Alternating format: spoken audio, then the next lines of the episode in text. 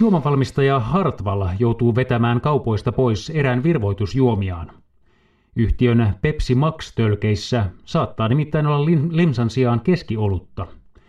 Virhe kävi ilmi, kun juomaa ostaneen lahtilaismiehen lapsi oli huomannut juoman maistuvan oudolta. Juoma osoittautuikin olueksi.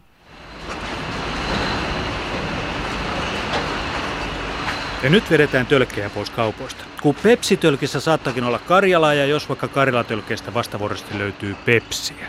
Mutta ei tämä mitään. Saman aikaan Norjassa löytyy Spritepullosta puhdasta viinaa. On kun olisi päässyt kuokkavieraaksi Kaanaan häihin. Vesi muuttuu viiniksi ja Pepsi olueksi. Missä Kaanaan häissä muuten edeskäypä kehui sulhasta, että tämä oli säästänyt hyvän viini viimeiseksi. Eikä niin kuin yleensä, että ensin juodaan vuosikertaviiniä ja sitten kun vierat alkaa tulla kännissä, niin pannaan pöytään sitä halvinta. Tämä Kaanaan häiden ihme oli Jeesuksen tunnusteosta ensimmäinen. Jatkoa seurasi. Jatkoa mekin odotetaan Hartwallilta. Tai vaikka Alkolta. Tästä vielä puuttuu, että kaikki Suomen järvet viinaksi muuttuisi.